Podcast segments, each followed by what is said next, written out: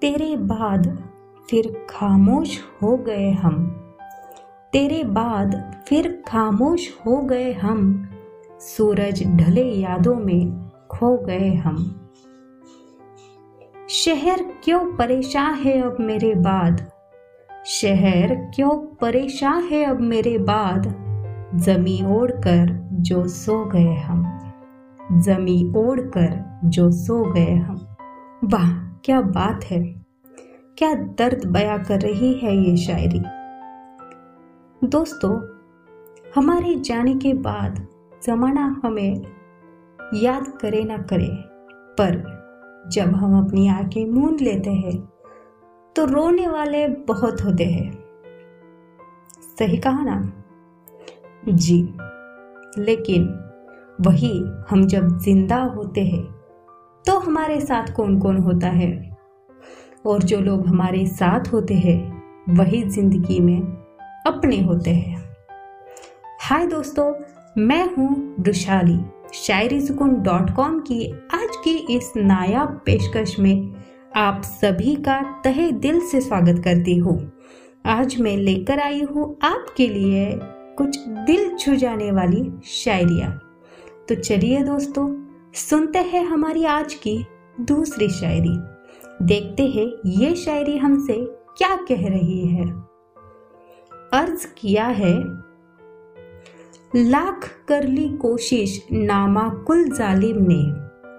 लाख कर ली कोशिश नामा कुल जालिम ने, मगर दिल मेरा उन्हें खोना भी नहीं आया।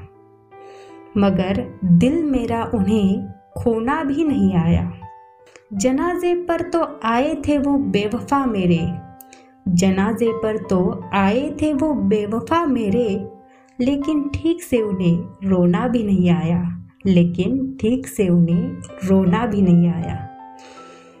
हाय, क्या दर्द है।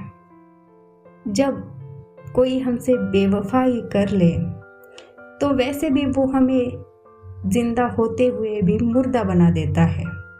तो जब हम सच में ही मर जाए तो उसके बाद उसे रोना कैसे आएगा?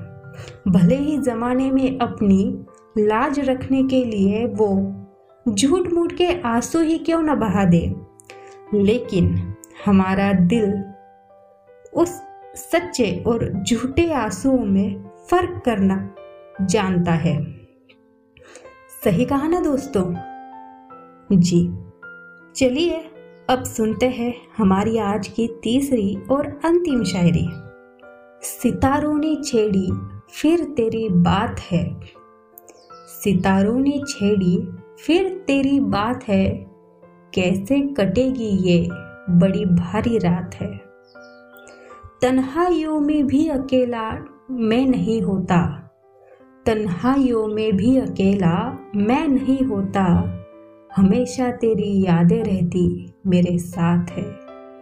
हमेशा तेरी यादें रहती मेरे साथ है। दोस्तों, हमारा अपना करीबी इंसान हमसे जब दूर हो जाता है तो उसकी यादें ही हमारे साथ रहती है।